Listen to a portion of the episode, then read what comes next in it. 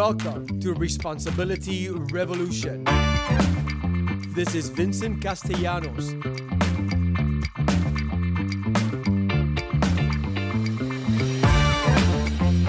Responsibility Revolution is taking responsibility for all things you. No one is responsible for your well being, you are.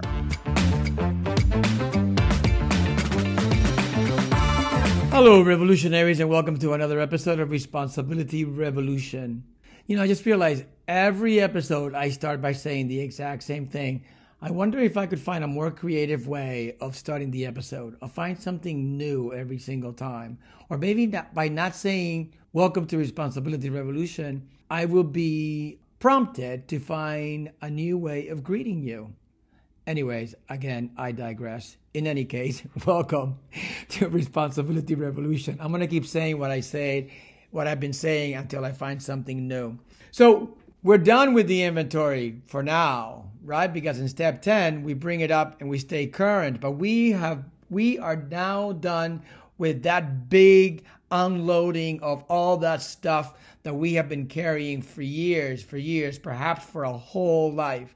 If we are painstaking about this part of our development, we will be halfway to being completely fulfilled. So, if we truly, truly were rigorously honest in this process, we are going to have a different experience. We are going to feel differently. Kevin Griffin says something really beautiful about the inventory process, and I'm going to read it to you. He talks about it in a way of a spiritual awakening, which is exactly what we have as a result of the inventory. He says, The spiritual awakening of step four is the awakening to our inventory. This starts with seeing the unvarnished truth about our past no longer trying to justify or defend our behavior, we take in the harm we've done and use that history as a stepping stone to deepening our recovery. If we are going to move forward in this process, we must first look back. If we hope to become different people, we must see who we have been. This is key, right? Because without me really acknowledging who I've been, I don't know what it is about me that needs to change. So finding out who I've been, it's key. I'll keep reading. As painful as this work can be, it is also one of the most valuable aspects of step work. Rigorous honesty is at the heart of recovery, and the inventory is where that really begins. In other words, with the inventory is where I learn to be rigorous honest. It's where I learn what rigorous honesty really means. And perhaps, definitely in my case, the very first time ever that I become rigorous honest. As we've seen over this month, inventory can be solely a negative examination. If it is going to be truly honest, it needs to include the good as well, which is why we did the positive inventory last week. At times, looking at our good qualities can be as difficult as seeing the bad. Many of us have a hard time taking credit for our own goodness, and that usually stems from a low self worth, from a low sense of self, which again, it's revealed in the inventory. Uh, so even then, we have an opportunity at this point to change that. Uh, but this is too part of the spiritual awakening of inventory. This is the joyful part. This is the joyful part. Positive inventory, it's the fun part. Once spiritually awake, we can never fall fully back to sleep. Even with relapse, a seed of knowing stays alive. What we learn in our inventories informs our lives in an ongoing way.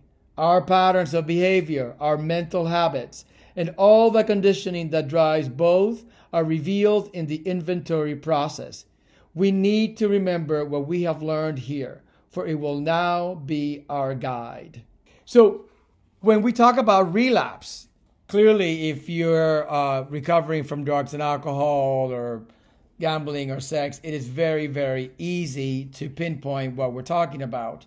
But when we're talking about any other addiction that we may be suffering from, The relapse is anytime that I fall back to that behavior. And the important thing here is if the relapse occur, it's to not judge ourselves for it and to not feel like this doesn't work.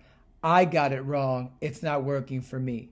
All we have to do is have some compassion, have complete acceptance, and start again. Start again. So he goes on to say, with step 10, the inventory process becomes inscribed in our daily life. That's what I was talking about earlier. When we get to step 10, you'll realize that step 10 is kind of like the maintenance step. Um, the work we did with step 4 trains us to look honestly at ourselves from now on. The old self indulgence and self deception can't take hold anymore with this newfound understanding. We've turned a corner and given our step work a momentum that can carry it forward. This is beautiful. This is beautiful because what happened is we now have put something in place that will work for us moving forward, something that we've never done before. We have now found a way to get comfortable with looking at our behavior, looking at our actions, and become willing to change them. And in six and seven, we're going to teach you how it is that we change that behavior. And we're going to teach you how it is that we engage our power, the power greater than ourselves, our higher power that we have created for ourselves. So I'm excited for you. I'm excited for six and seven. But before we get to six and seven, we have to do five.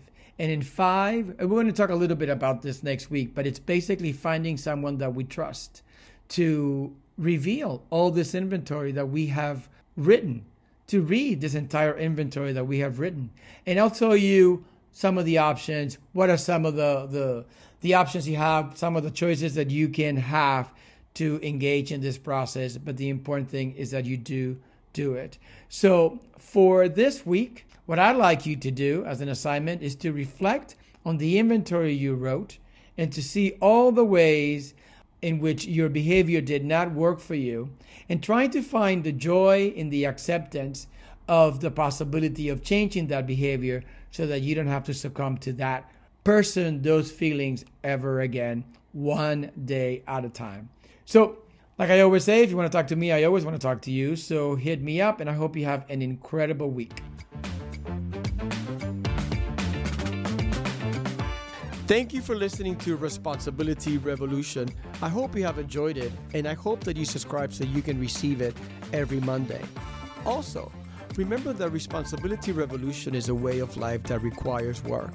If you're interested in finding out more about the type of work we can do together on the corporate level on a one on one, please feel free to contact me at theresponsibilityrevolution.com. I really look forward to hearing from you.